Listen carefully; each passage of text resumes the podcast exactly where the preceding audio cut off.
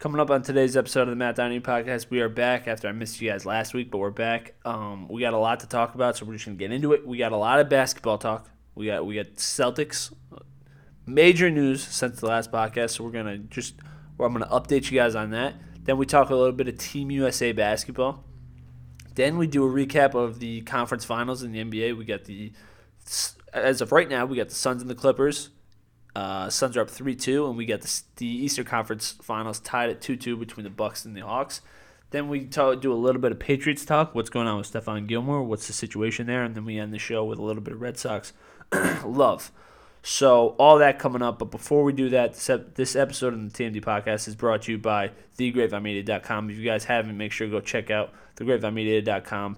Um, Fourth of July sale going on right now for all, all of our merch. So use code GVM Fourth at checkout for five dollars off every single item in your cart. Um, from now to the Fourth of July, not just our Fourth of July items, anything you guys want. GVM Fourth at checkout. Uh, and make sure to subscribe to the email listing. That's the other thing. Stay up to date on all things Grapevine. So with all that, let's get into it.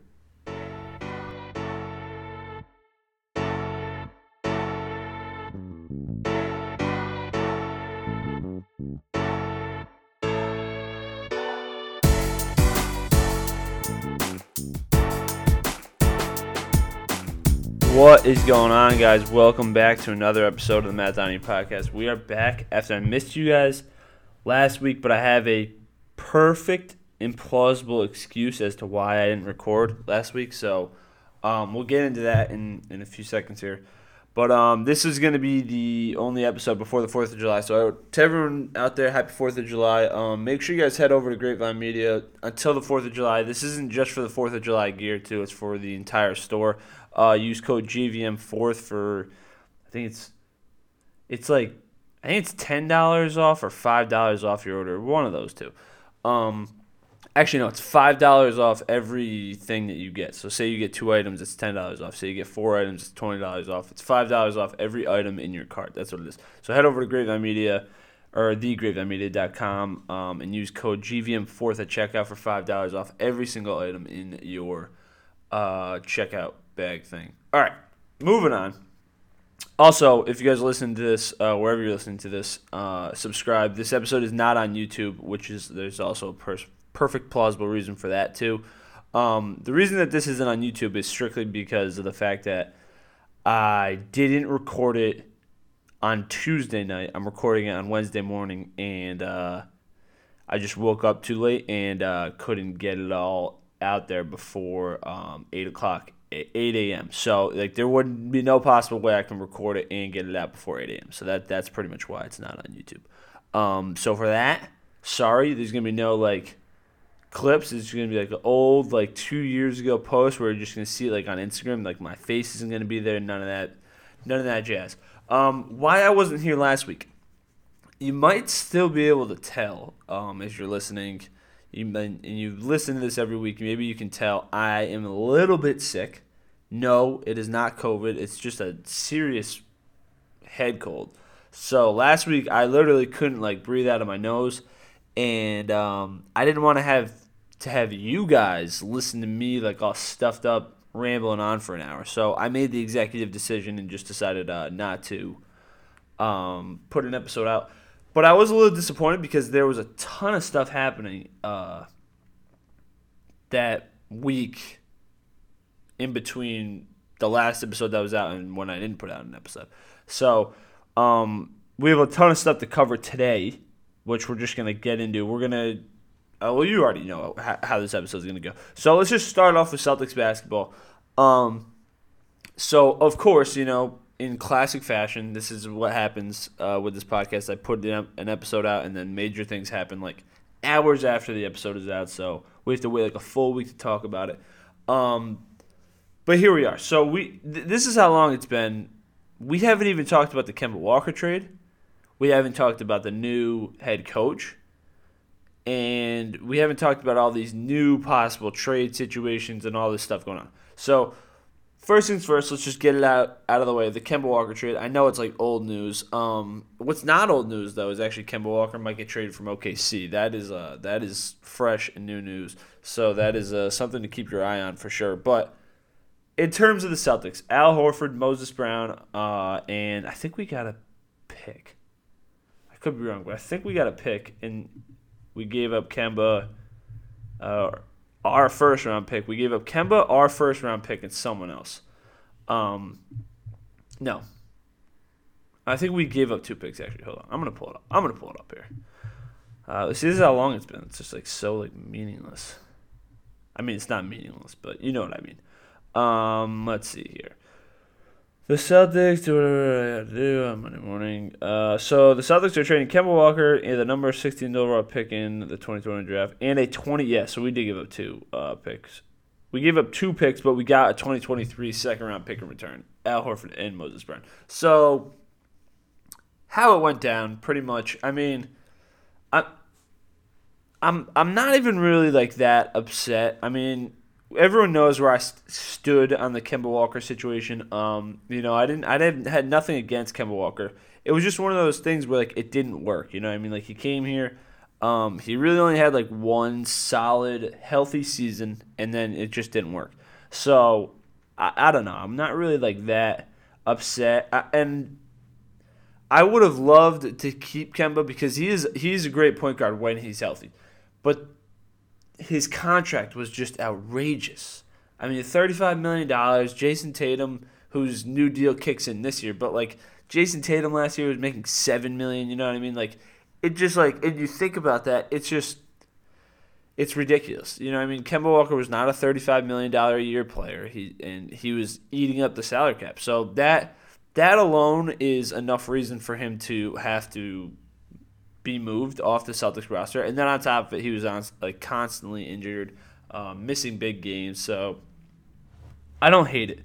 Um, do I love that we're bringing back Al Horford, who's on like a kind of a, I think like we saved we saved close to like 10, 20 million, so 10 million a year uh, with this trade, which is good. But I mean, do I love the fact that like Al Horford is coming back? You know, 35 year old I don't hate the fact that he's come back, but he's I'm not like ecstatic. You know what I mean? Like it's not like we're getting an Al Horford who's two years removed from what he was when he left Boston. So, you know, it, it spade to spade. Al's getting old. You know, that's just the that's just how it is. Father time undefeated, unless you're Tom Brady. But I do love the fact that and a lot of people don't like this, but I, I am a fan of it. I do love the fact that we're bringing back a veteran.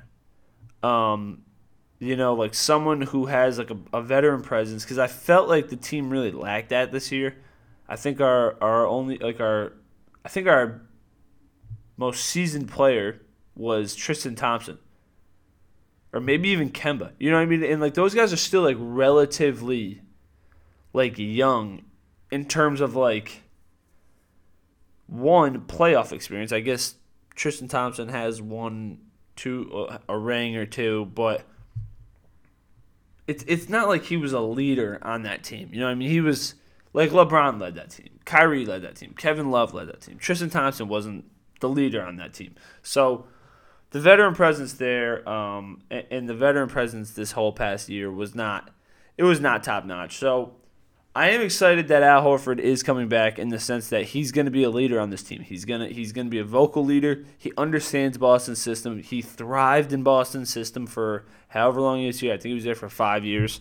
Um, so I'm excited for that, and I think also that fact that Al like thrived in Boston's system is gonna is gonna help this team a lot. You know what I mean? Because like I said, he's older, he's more experienced. Um, on top, he's more experienced than what he was before he got to Boston. Now he's even more experienced, and I and I think this is going to help Tatum and Brown because it's going to be the ball's in their hands more. It's going to be the offense is going to be run through Al. You know, I mean, where the offense could have been run through Kemba. You know, they could have been running plays for Kemba. Things like that. That like that. Another aspect in losing Kemba, the offense is not going to be run through Al Horford. So it means more uh, more time with Tatum and Brown with the ball in their hands, and and facilitating on offense and, and letting the offense run through them. And I think Horford is going to do a good job at, you know, making that a, a, an actuality, like a possibility for the Celtics. So that I'm I am excited for. Um, what is a little concerning now is the amount of big men on the roster because obviously we brought we brought over Horford, but we also brought over Moses Brown, who's also a, a young center um, who who had a pretty decent year last year. Uh, he was actually pretty good. So that now makes our big man roster. We're looking at Tristan Thompson, Robert Williams. Grant Williams, if you want to throw him in there still, Al Horford, Moses Brown. There's there's five big men right there, and I think I'm missing someone too. I'm definitely missing someone. Um, but whatever. I'm uh, that's a lot of big men. So I'm expecting someone else to be moved. I don't think the Celtics are going to go into the season with that many big men. Uh, I really think if I had to guess, it's going to be Grant Williams or Tristan Thompson. Uh, one of those two are, are going to go. I don't think Robert Williams. Uh, I think he's Robert Williams has the most trade value. Yes, but I don't think Brad's going to give up Robert Williams. Uh, I think I think Brad's really keen on keeping the young guys who are like who are actually good. You know what I mean? Um, no offense to Grant Williams and those guys, but Robert Williams, his ceiling is just a lot higher, and I think that I think that th- those types of guys Brad wants to keep because he understands their value um, and how they're going to be three, four years down the road versus these other guys who are kind of struggling uh, at the gates with the Celtics. So that's the that that was pretty much my, my recap of the um, the the trade Walker uh, for Al Horford and Moses Brown like I said, it's not it's nothing against Kemba Walker. It was just one of those situations where it didn't work out and uh, he had way he was getting way too much money. Kind of like the Gordon Hayward situation really. He was just getting way too much money. He wasn't wasn't playing. And it's just like we, we can't keep you on the roster if you're not going to play. So, you know, it, it's tough because those guys were were very good. Um, Gordon Hayward and Kemba Walker were very good uh, players, and then it just seemed like when they got to the Celtics, it kind of like fell apart. So there's nothing you can say, you know. Um, it is what it is. It had to be done, and for it, for it to be Brad's first move, I actually love it. A lot of people didn't like it because you know they said Brad maybe jumped the gun. He could have gotten more for Kemba. I honestly thought we were gonna end up giving up more. Um, for Kem to get rid of Kemba than versus getting him. So I was actually okay with that. And a lot of people were upset with the giving up of the first round pick. I'm so fine with that. Like the Celtics one don't need any they don't need any more young players. They have their young core. Two, they don't like who in this year's draft at 16 is going to come in and make a giant impact for the Celtics? Like that's what I mean. You already have four big men. You have your two guards. You have your two All Star guards. What else do you need? So, you have players that come in off the bench. You those have been your first round draft picks for the last two or three years. Those Langford and uh, Nesmith. There's your two guards coming off the bench. Like, do you need more guys coming off the bench? So, like, the Celtics didn't need to use this draft pick, and I'm, glad that Brad got rid of the first round pick. Honestly, he, he did something that Danny Ainge has not done and traded his first round pick.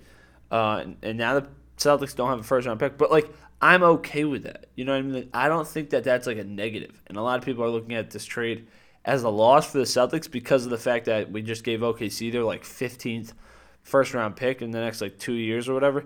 But I'm okay with that the Celtics didn't need it. You know what I mean? Like we really didn't. We we don't need a first round pick next year. Like that's how that's how set they are in terms of gaining young players. And on top of it, Brad brought in someone who's a veteran. He brought in someone with a veteran presence who's going to have an impact on the Celtics, whose whose leadership roles and his experience in the league is going to have an, uh, an a better impact versus a young player. So I was very much a fan of this trade. Uh, I think you know, could would it have been better if it was someone who's a little like a little younger than Al Horford, who's turning like thirty, I don't know, thirty five or thirty seven or something like that, maybe. But it is what it is. I, I, I think Al Horford coming back is going to have a great impact on the team. I think Al's going to have a he's going to be able to thrive in his new role. Like we're not expecting 15 points a game from Al Horford. We're expecting him to come in and get rebounds and run the offense and be a smart basketball player. We're not expecting him to score anymore, you know? And I think he's going to be able to do that. So I was excited about the trade. Then, after the trade, moving on here from the Kemba Walker Al Horford thing, I think it was two days later, the Celtics signed their new head coach, Ime Udoka. I hope I'm pronouncing that right. I feel like I'm not like I feel like everyone just like is guessing on his name, but I'm just gonna call him Udoka because I don't know how to pronounce his first name. Um, and and whatever I don't know I, I correctly pronounce it. So, um, Celtics hire him, and now we we already had the press conference and all this. Um, and this is we're, we're all right. I'm I'm jumping all over the place here. Celtics hire the new head, new head coach. I'm out of all the candidates that were called back for a second interview, this is the guy they should have gone with. Um, I was pulling for Sam Cassell out of the gates because I felt like Sam Cassell was had you know paid his dues for the longest time. Um, he retired in what 2009, you know, or like 11 years since uh, you know he's been on a coaching staff for like probably nine years now. So he had the connection with Boston too, um, with winning a championship and all that. I thought it was a good fit. Clearly, Brad Stevens did not, um, which okay, that's fine. I get that. Um, you know, maybe maybe he wouldn't have been able to command the respect or whatever it is. Um, so the the the people who got called back for a second interview were Udoka, Udoka, sorry, Udoku, um, Chauncey Billups, and someone else. I'm forgetting. I'm forgetting the guy's name. Uh, let's see. Uh, I didn't put it in the article. And another guy that I just can't remember. But when, when I saw the list of coaching candidates, and, and it was really between Billups and Udoka, it was like it's a no brainer. It's this guy. This guy served under Gregg Popovich for I don't know seven years. Was it? Yeah, it was seven years, and then he went to Philly, and then he was in Brooklyn last year. Like the guy has worked with stars. You know what I mean? He helped Kawhi Leonard get to where Ka- Kawhi is today. He worked with the three hall, the Hall of Fame trio of Ginobili, Parker, and Duncan. He won two championships with the Spurs. Um, he just he just worked with Irving, Harden, and Durant, and before that he worked with Joel Embiid and uh, Ben Simmons in that disaster in Philly.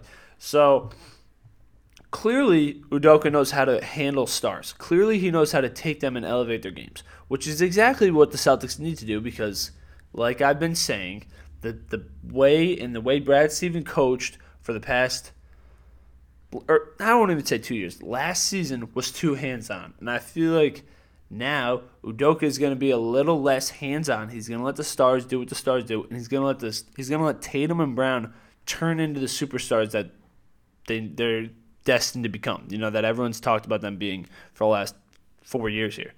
Um, so I was really excited to have one this this be the hire, and two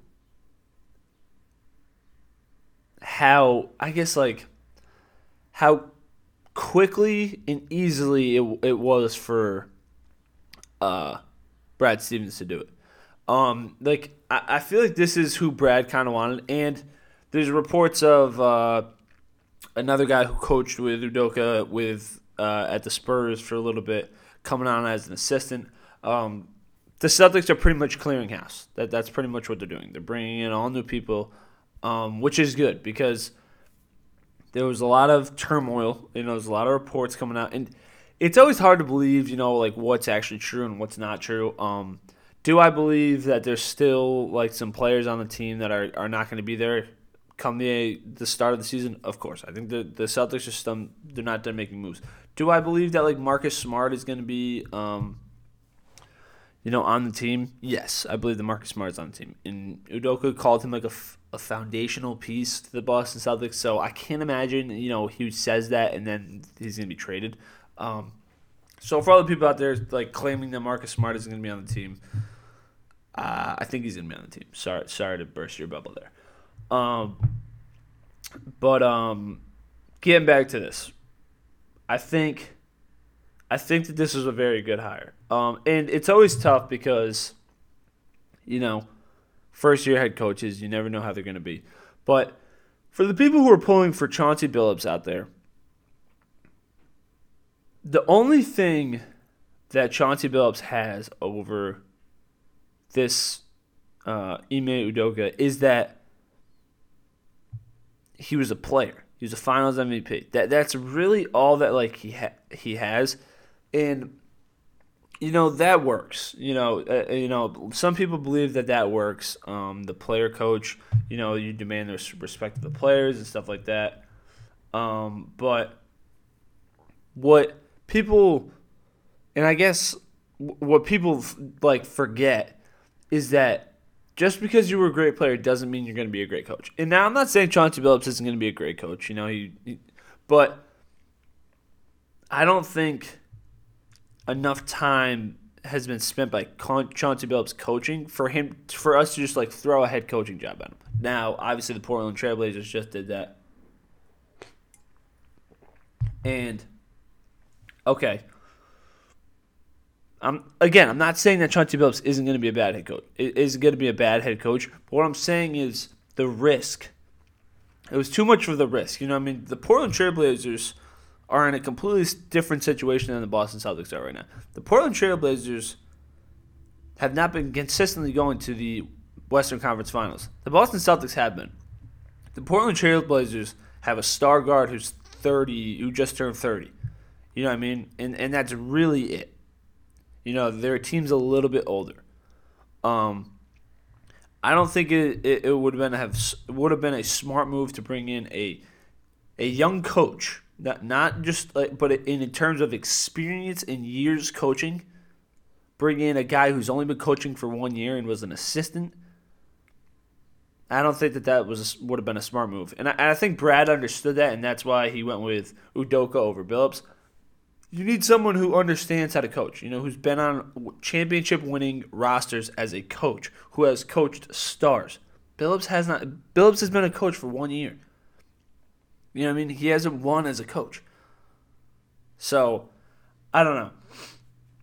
I'm not really um I'm not too upset with this hire. Uh, and I know a lot of people really wanted Billups, but I, I don't think I think Udoka was a better call than uh, was th- than Billups. So I, am I'm, I'm happy about that one as well. You know, I think I, I think overall I really liked Brad's two first first moves as a as his uh, his new role, president of basketball operations. I think that they've both been uh, you know very productive moves. I think that the and they're they're in line with the overall goal of what the Boston Celtics are trying to do. The Boston Celtics understand where they are. They understand where the organization is going to be for the next few years. They have their pieces. Um. So if I had to guess on what's going to happen here for the next I don't know how like however many weeks uh, before the start of the season here in free agency and all that. Brad Stevens is going to build a team of experienced guys. You know, he, he's going to bring in. Um, you know, I think I think he's. I, I really think Brad Stevens wants wants more veterans on the team. I, I think that that's going to be. You know, we're going to see a lot more of uh, of older role players coming in. Like we're, we're not going to see and this is kind of moving into this uh moving into it and like moving away or back into a topic that we've already covered here um this like this idea of like uh Dame Lillard coming to the Celtics it's just it's I don't think it's plausible and I don't think it's going to happen here um I don't think it's plausible for two reasons the first reason is you're you're pretty much asking uh, you're pretty much asking Portland to give up their their uh, their only asset, really. Um, if unless you want to classify CJ McCollum as a as an asset here, but you're asking Portland to give up their only asset they really have in the best player, one of the best players in the Western Conference, and Also, someone who has declared that he wants to stay in Portland his entire career. So three like kind of tough hurdles to get over, but not impossible in the NBA. Um, but where it is impossible is you're asking the Celtics to pretty much give up Jaylen Brown. So like because their contracts are, are pretty similar. Jaylen's making like 26 or something like that a year, and uh, Damian Lillard's making like 27.5 or something like that a year. So like relatively close, uh, similar. So like, and that would be the deal. Um, but you're asking to to give up a 30 year old Jaylen Brown. It Jaylen Brown's uh, how old is he? Let's see. He's like 20. I want to say he's like 24. Yeah, Ch- Jaylen Brown's 24. Damian Lillard, Dame, let's look it up, is 30.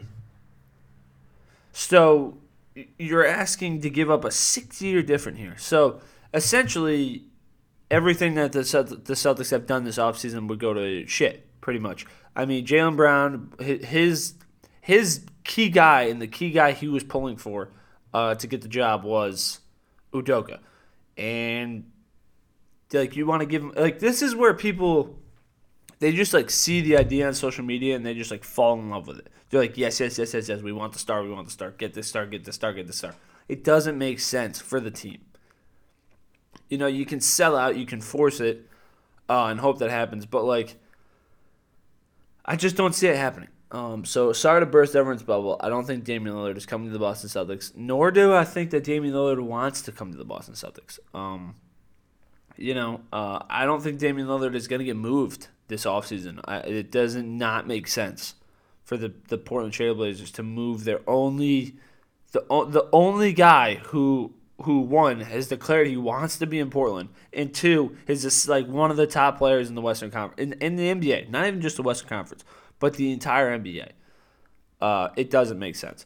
So to everyone out there who wants who wants this trade to happen, I'm sorry, it's not going to happen. Um, what I do expect to happen is I expect the Celtics to bring on guys like or guys that were part of uh, Brad Stevens like Isaiah Thomas team where like you just have like a ton of key role players. You know, I mean, you have the Marcus Morrises, you have the the uh, Jae Crowders, you have the the Al Horfords. You have you have guys like that. You have the Kelly Olynyk's. You know I mean you have guys that come in and do their job, and I think that that's what the Celtics lacked this past year, and I think that's what Brad's going to try and um, recreate is is a team like along those lines. Like like when when Aaron Nesmith came in the game, it was like, what is he doing? You know, I mean, when Grant Williams came in the game, it was like, what is he doing? Um, I, I feel like the like the only guy who kind of came in the game and had like a role and you knew what he was doing was Tristan Thompson in terms of like he's coming in, he's getting rebounds. That is what Tristan Thompson did. Um, and, and he didn't really do that consistently until the end of the year. So I feel like that, that that's what the team needs. Uh, they need more consistent guys who can who can night in and night out fill a key role for the team. Um, so so that's what I expect to happen um, moving forward here. I don't expect the Celtics to move Marcus Smart. Um, would I be shocked if they did? No, but I think it would have to be for something or or, or someone more valuable um, than what Marcus Smart can provide on the defensive end of the floor, if that makes sense. You know what I mean? Because because that's essentially why you're keeping Marcus Smart is is because of what he is able to do uh, on the defensive end of the floor. This is why the Clippers kept Pat Beverley. You know, um, this is you know, so I don't expect them to move uh, Marcus Smart. And and here's the thing: I don't even like love love Marcus Smart all the time. I love Marcus Smart every defensive possession. I, I I'll never not admit that. He's by far one of the best defenders in the NBA. I don't always love what he does on offense. Actually, most of the time I hate what he does on offense. But you can't, and I'll say it again, you can't just give up Marcus Smart for nothing. You know, I mean, if you're gonna give him up, it has to be for like two guys. It has to be for like a three and D guy. Um, but you can't just give him up for nothing. You know, I mean, he's a, he's he loves being with the Celtics. He's been with the Celtics his entire career. I'm sure if they offered him an, an extension, he would come back. So, all in all, I don't, I don't think you, I don't think there's anybody out there that like you can really get in return. One, what Smart brings to the team, the value that he brings to the team. You know, I mean, like you're gonna get someone. It's it clear clearly you can get somebody who's better offensively than Marcus Smart, but you can't find many guards out there who are better than him defensively. And that's just a fact. You know, I mean, you can't really find those guys. So, to end the Celtics conversation, I like the two moves by Brad Stevens. I expect more veterans to come in. I don't expect Marcus Smart to be moved. If anyone is expected to be moved in the next in the coming weeks here, it's the big men on the team. It's some. It's one of the big men. Um, and that's what I got for the Celtics. Um, sticking along the lines here, uh, I just want to talk about it quickly here. We're going to move into a little bit. We're, we're sticking. We're sticking with basketball. But we're moving away from the Celtics. Um, kind of, I guess, like a little bit. Um, Team USA announced their roster officially. Uh, so the roster consists of Bam Adebayo, Bradley Beal, Devin Booker, Kevin Durant, Jerami Grant, Draymond Green, Jrue Holiday, Zach LaVine, Damian Lillard, Kevin Love, Khris Middleton, and the one and only Jayson Tatum. Uh, I wrote about this. Um, short little write up. I, I I think that this is a very good team. Um, I think I think what Pop did in constructing this team uh, in was is missed is missed by a lot of you know people who who look at this team you know and, and I'm, I'll read these names again. Kevin Durant, Dame Lillard, Bradley Beal, Jayson Tatum, Devin Booker, Zach LaVine, Kevin Love, Bam Adebayo, Draymond Green, Jrue Holiday, Khris Middleton, Jerami Grant. and one thing that jumps off the, the the paper immediately when you just look at this roster from from an eyeball perspective, a quick eyeball view, is they have no size. This is true. However, sorry, I had to take a sip of the coffee there. However, it is very smart defensively by Gregg Popovich because this team is constructed of guys who can guard one through five no matter what. And that Gregg Popovich also knows that he's not going up against any giants, any dominant giants this year in the upcoming uh, Olympics. There's no guy on the other team that's going to dominate the dominate Team USA um, in the paint coming up.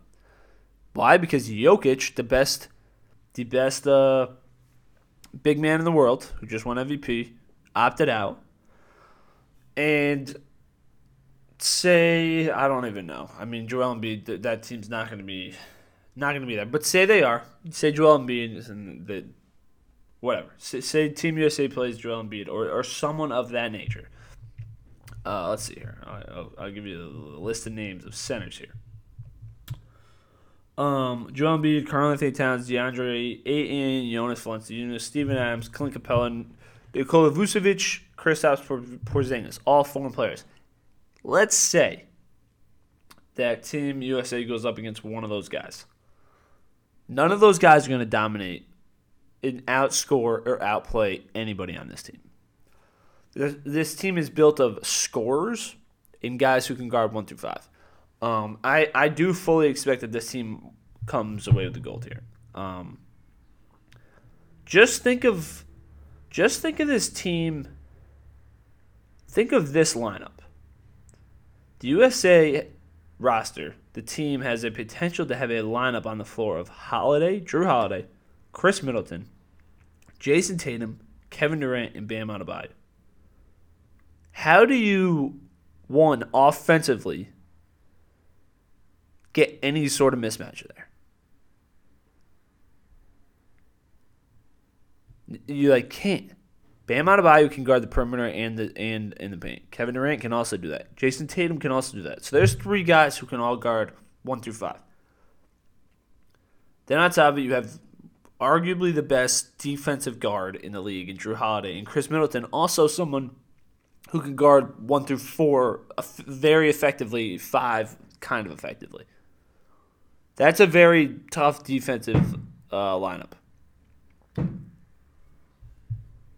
Then,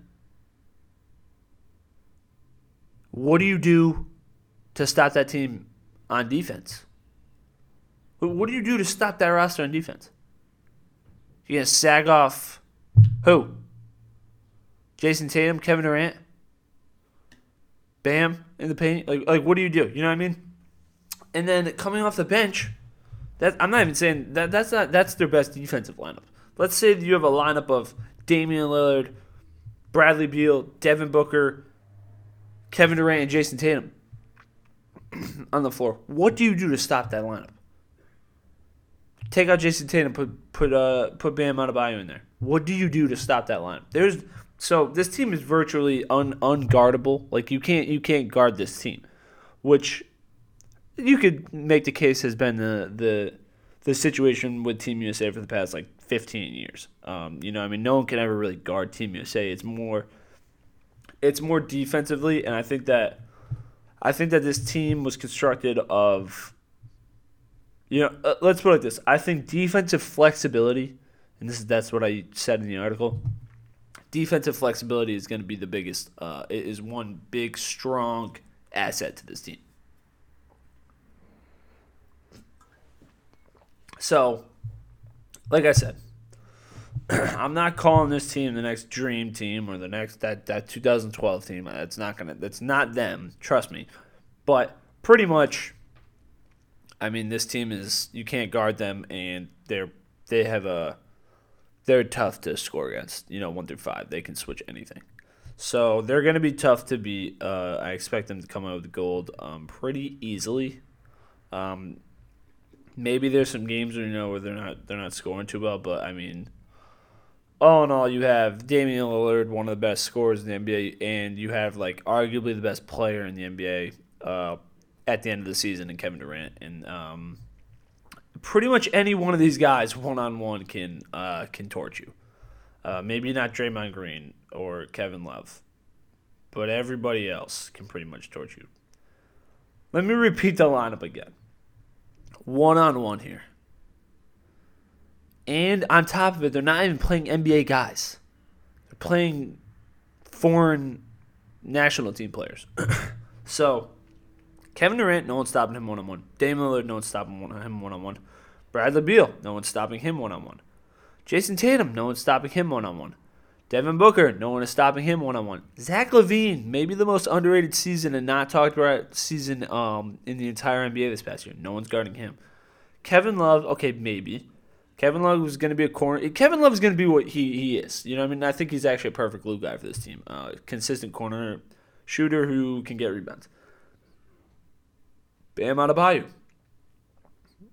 Maybe. You know, I mean, maybe there's like a maybe there's like a maybe Ven- Valanciunas. You know, he, he's someone that comes to mind is like a big body in the paint. Um, but I, he can't guard him on the perimeter, so tough to guard. Draymond Green, okay, yes. Jrue Holiday, maybe, uh, but not even that. You know, I mean, I think the the issue with Jrue Holiday is, and, and we'll get into this right at right after this, is that uh, Jrue Holiday just like he's not consistently a good enough shooter. Uh, Khris Middleton again, same same uh, issue as Jrue Holiday, but we we have seen that Jrue uh, Khris Middleton can just take over the game sometimes, as he did in Game Three of that series versus the Hawks right now. And Jerami Grant, okay, maybe again, kind of on similar to Jrue Holiday, where it's like I haven't watched enough Jerami Grant, I'll admit that, but perfect two way guy, um, whose scoring is a little iffy, if I had to guess all in all, I think that this this team's gonna be fun to watch. I think Kevin Durant and uh, Jayson Tatum and Bradley Beal and Damian Lillard are gonna be so fun to watch, and Devin Booker are gonna be so fun to watch. I think that, that those four guys are gonna be, whew, no, five guys, five guys. Yeah, those five guys are gonna be very fun to watch. Uh, I, am excited for the Olympics. Um, all right, moving on here to because we've been going on here with the basketball talk for a while. Um, quickly, gonna just gonna you know recap here uh, the the conference finals situation. So as of right now, when I'm recording this, it will be uh, the Suns and Clippers are up. Uh, be three two. We're going into Game Six tonight, so it's um, Suns are up three two on the Clippers. Uh, Paul George just had like forty eight or something like that uh, against them to force a Game Six. Um, I I I don't want to jinx it, but I mean, if Chris Paul loses another three one series, that would be uh, that would be really tough for Chris Paul. You know, and uh, honest to God, I, I really do want Chris Paul to win one because – I think you know he's had a lot of injuries and you know he's old and he really is a good point guard. I don't really love what like love him as a player, but he's an extremely good point guard. He's a, he's a he's probably the best point guard over the past ten years. Um, and it's not even a question. He's been the most consistent. Um, he's the best natural point guard. He, he's the best at getting his, his teammates open and all that. So and I also like watching the Suns. I think they're fun to watch. Um, and they're probably my favorite team left left right now. Um, so I do want to see the Suns win, but it would be so tough if they blow a 3 1 lead. Uh, that would be really tough to watch. So go Suns, but I mean, don't blow a 3 1 lead either. That would be really tough. Uh, Clippers. I watched I watched game like game 5 it just it shocks me how the Clippers are so inconsistent. Like even without Kawhi Leonard, that team could is still a championship team. They really are. Like they are loaded, dude. DeMarcus Cousin comes in like plays like 11 minutes, has like 15 points. You know, just absolutely like they have guys. You know, they are such a deep team, and I and I say this like every single year, and it's like this is why we always talk about the Clippers because like they're so deep, and they have guys who can come off the bench who can just have an immediate impact. But then it's like sometimes they just look so bad, you know. But I'll give it to Paul George and Reggie Jackson. Reggie Jackson played out of his mind and is playing out of his mind, you know, in these playoffs. Uh, really, the entire playoffs, really. Uh, he's been he's been outstanding. You know, I mean, one game here or there, but pretty much he's been very consistent and is going to get an absolute deal this summer because he's a free agent. Um, but yeah, he's been playing great. Um, but it just like it's it shocks me that the they're in situations where they're down 3-1. You know what I mean? Where they're down in the series and it's like, are they going to win the series? Like, that team should be so consistent and they're just like not. And it's it's shocking to me. But um I got the Suns taking that series. Uh and in the Eastern Conference we got um who do we got in the Eastern Conference? We got the Hawks and the Bucks tied 2-2. Right? Yeah. Leaving Atlanta. Trae Young didn't play last night in the Atlanta Hawks won by 20, which was actually kind of crazy. Um, Giannis went out in the third. Third? Yeah, Giannis went out in the third with like five minutes left. Didn't come back. Uh, hyperextended his knee. So I don't know. I fully expect Giannis to be back uh, next game. I don't think it, it, I don't think it looked as bad as you know TV made it made it look, unless it's something else. You know, it just it literally just looks like his knee like went like like a little further back. And we've all had if you play sports, you've had like the the like where you land on your leg and it just kind of like goes a little too far in, you know, and it hurts and you're like limping off. Um, but the the the, the Bucks were down by 20 at that point, and I I didn't expect Giannis to come back either way. Um, so I don't know though. I mean, if you're the Bucks and you lose again, like I think it's time to blow it up. Like I, I really do. Like I don't think that the I, don't know. It's just I think you uh, that'd be really tough. You know, especially if the five seeded Hawks beat you uh, in seven, that would be tough. You know, um, here's the thing: the Hawks are capable of beating this team. Like I don't think that like this like it's tied two two, and I don't think a lot of people thought that the Hawks were even going to win a game this series. Um, and the Hawks just showed last night that they don't need Trae Young to score fifty to to beat the the Bucks.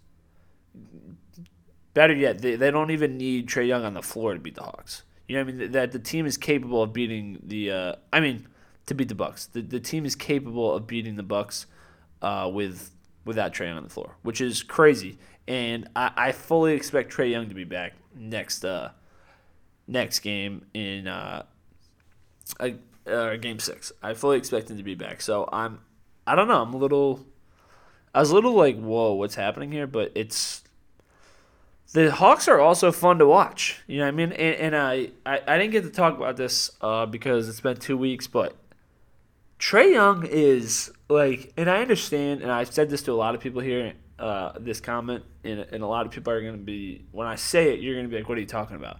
But when Trae Young can master his floater, he's going to be virtually unstoppable in the pick and roll with, with the big men that he has right now.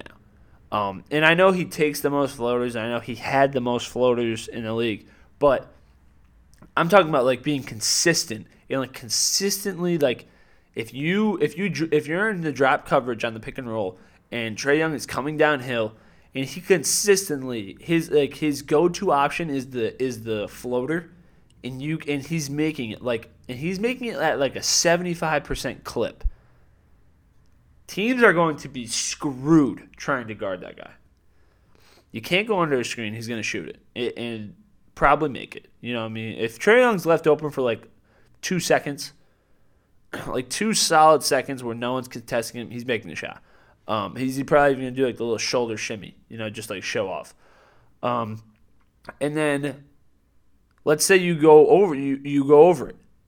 Let's okay, Trae Young's gonna go down the hill and he's gonna hit the floater. You know what I mean? Like next year he's gonna be deadly at this. Watch because this is I bet you he's gonna master the floater over the offseason here. Um, he's gonna be deadly at this. So he's gonna hit the floater. And now let's say you hedge the screen. He's got John Collins or Clint Capela, and all he literally has to do is get just get into the paint and throw it near the rim, and it's it's just they're scoring. Um, yeah, he, he's virtually unstoppable, and that's that's all he did game one. And that's like pretty much why he had 48, just because they the the Bucks could not do a thing to stop the pick and roll, which was amazing because it was so fun to watch. Uh, I mean the the the off the backboard alley all that stuff. It, it, was really fun to watch. So I don't know. The, both these series are actually pretty exciting to watch. You know, I mean, I don't think they're the best teams per se in the conference. Maybe the Clippers uh, were, were like projected to be one of the better teams, and I guess the Bucks were too. But like, I don't know. I, I didn't. I never thought that the Bucks were actually the best team in the East, or or uh, the Clippers were the best team in the West. Um, but these teams are these teams are very fun to watch. Um, and I think I really don't think that there's like a clear winner between anyone in the conference finals. Like I don't think you can look at the the teams in their respective conferences and be like, yeah, the Bucks are the clear winner here. You know what I mean? Like I, I I think a lot of people thought that going into the Eastern Conference Finals, but I don't think a lot of people are thinking that right now. Same thing in the West. You know what I mean? Like it, it looked to be like the the Suns were the clear favorite, and then you watch like a game five, and you're like, yeah, the, the Clippers are the clear favorite here. Like there's nothing the Suns can do on defense to stop the Clippers. Um, I also want to go on record. I think Kawhi Leonard tore his ACL, and they're just not saying anything. Um, that's all I have to say on the whole the whole Kawhi Leonard thing. I, I don't know. They're, they're like there's so much speculation around it. If if he's not sitting on the bench and he's up in the box and he's watching games, he's clearly not coming back this series. That's what I have to say. And watch him watch him come back like game seven if it gets forced. Um, all right, that's what I got on the Eastern Conference Finals. Ten minutes left here. Let's talk about the Patriots, and then we'll end it with a little bit of Red Sox stuff. So the Patriots situation right now. Wrote about this uh, probably a few days after the last episode I put out. Um, it's really just about like Stephon Gilmore here and the situation with Stephon Gilmore because it, it's Gilmore is growing increasingly frustrated with uh um the the situation at hand with his contract. So in 2020 it's before 2020, the summer of 2020. Uh, the, the, the year we lost Brady in the offseason. Tough. Um, the Patriots reconstructed Gilmore's contract. So pretty much giving Gilmore more money last year and taking away more money this upcoming season. Uh. Sorry, another uh, another coffee sip there. so Gilmore is a little pissed, and he, he didn't show up to uh, the mandatory mini camps or whatever it was. Um, Gilmore is also injured uh, right now, or like rehabbing an injury, so they're saying that that's maybe another reason why. But um, and, and I think Bill Belichick knew the writing on the wall. You know, I said this in the article. It was another classic move by Belichick, um, and really like something that is an is a, it's an inevitable end here for Stephon Gilmore. It, it one of two things is either going to happen. He he's either going to play this season on the current contract or he's going to get traded. You know, like he's not going to. Bill Belichick is not going to give Stephon Gilmore an extra ten million this year. It's just not going to happen. They're not going to restructure the contract to give him an extra ten million because they took his ten million and gave it to him last year for this exact reason, so they could have more cap space to, be more flexible this upcoming season, this upcoming season and this offseason. Um, Belichick and this is where everyone like hates Belichick, but this is the reason why Belichick did it. Belichick knew the team wasn't going to be that good last year. He knew he needed more money, so this is why he restructured Gilmore's contract before last year. All right, spend more money in the year we're going to be not that good, so we have more money to be better the next year. And, and that's the situation right now. And it sucks that it happens with the defensive player, or the the guy who's a defensive player a year, like two years ago, but – that's the situation. And the, the, the Patriots are just so deep in the cornerback position that he's the guy you have to take money from. You know what I mean? It's like he, he didn't have that effective of a season last year. He was injured. Um, you know, some could say he wasn't even the best corner on the team last year. You know, J.C. Jackson probably had a little bit better of a season. Um, maybe not in like coverage statistics, but definitely in like interceptions and stuff like that. So, sorry, I need another sip here. I'm fucking tired. Um, so again, it's just it's tough, but I think at the end of the day, you know, the option is still there for Belichick to like give Gilmore his money if he wants to. Um, and this is why it was such a smart move by Belichick because it gives him it gives Belichick more wiggle room to do what he wants. You know what I mean? And I don't think Belichick is going to promote you know the the actions by Gilmore. You know, I mean, I, I think Gilmore not showing up to the minicamp really. It was a statement, you know what I mean? I don't think Bill Belichick's going to take kindly to the statement. Honestly, I, I don't think uh, I don't know what's going to happen. Either Gilmore is going to play or he's not going to play. I think that that's the situation. Uh, I don't think Belichick's going to give him more money. I think Belichick's going to keep the money. I think that he would have had a better shot at getting the money maybe if he went to the camps, you know, and, and he showed up. But him not showing up and then him tweeting out yesterday that, um, like there was a picture of like the highest paid corners in the league and he wasn't on there. Um, and he definitely was better, like definitely a top three corner in the league uh, for sure, but he wasn't on there. Um, I don't know. I just I, I don't think Belichick's gonna give him the money right now. You know, I don't think it's it's um. I don't think it's it's in the Patriots' plans to give uh give give him the money just because. It and it, it's tough. It's tough because Gilmore is and has been such a key player for the the Patriots here for I don't even know like how many years you in there? Four, five years now. Um, this will be his fifth year coming up. But it, it just it's tough because we know how Belichick is. We know Belichick doesn't cater to players wanting more, players expecting more, stuff like that, and uh, it's it's a situation where I, I don't see Bill Belichick tossing an extra ten million on a guy for on a one year deal who has one year left on his contract, and uh, you know, it, it, I just I don't expect it to happen. So, could we see a potential trade for Gilmore before twenty twenty one? Maybe. You know, I mean, there's teams like uh, there's, teams like the Cardinals, the 49ers, the Seahawks, the Chargers, the Rams, who have been like Jalen uh, Ramsey has been heavily recruiting uh, Gilmore to come there. Um, I don't know. You know, I think we're in a situation because I don't think that the Patriots. I think the Patriots next year are going to have a bigger issue because they're going to be losing it. I mean, they're probably going to lose Gilmore next year for sure. They don't give them the money this year, obviously, but then they're also going to lose uh, J.C. Jackson probably, who's going to get paid. You know what I mean? And that, this is the this is a classic Belichick thing. You know what I mean? Like this is what's going to happen uh, over the next few years here. But that's really all we got on the Patriots, uh, and just a lot of speculation right now revolving around uh, Gilmore. You know, I mean, there's nothing like set in stone, uh, and, and there's no like.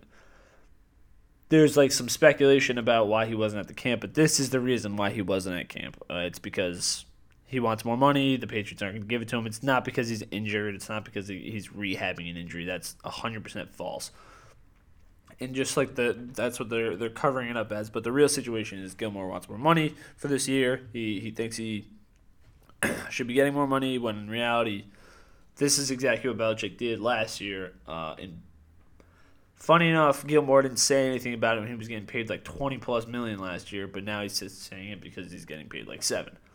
So it is what it is, you know. That's that's just the situation. Um, and it's tough because Gilmore, you know, I love Gilmore. He's he's been so good for the Patriots, but this is this is Bill Belichick. This is what Bill Belichick does, and I don't think any Patriots fans are really surprised that, that this is a situation uh, right now. Okay, lastly, Red Sox. Have to cover them quickly.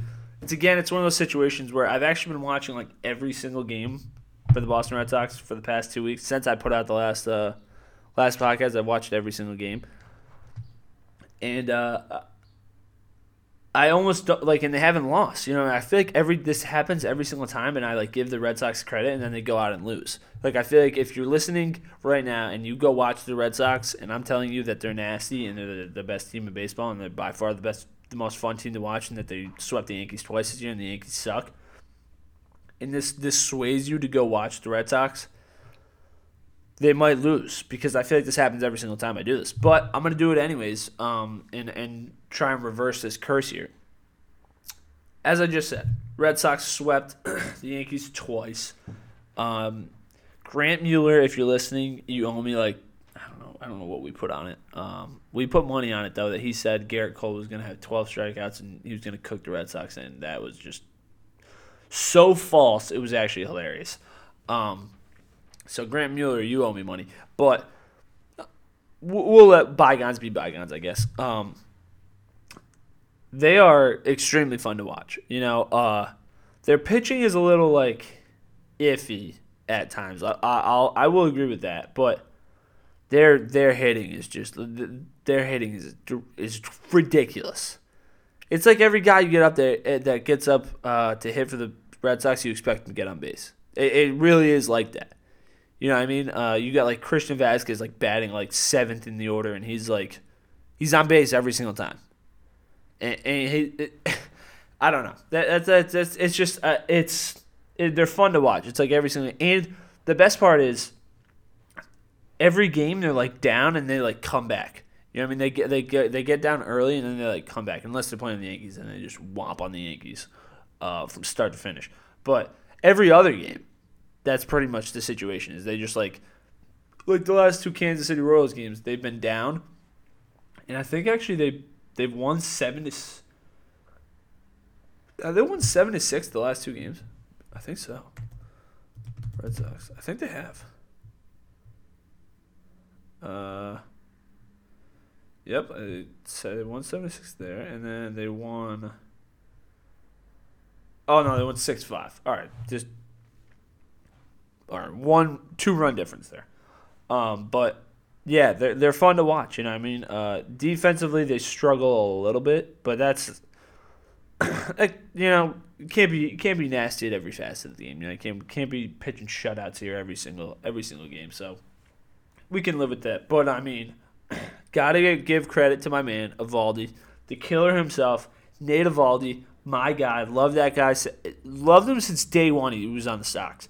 Um, if you've listened to this podcast for the last two years consistently, and you were here with when when Murph was on the podcast and we were doing it together, Nate Eovaldi was my guy back in the day. So to see him thriving, uh, I love that. Um, and I'm excited. I'm excited for this uh, the the Red Sox here. You know, I was a little like worried that like we weren't gonna have much to talk about because I don't like re- I, I just can't can't really talk baseball for like that long. But I mean, watching this team, they're fun to watch, and, and I'll I will always admit this. It's tough to it's tough to get through baseball games. You know, it's it's hard to sit and watch baseball games, uh, start to finish. But this team is fun to watch.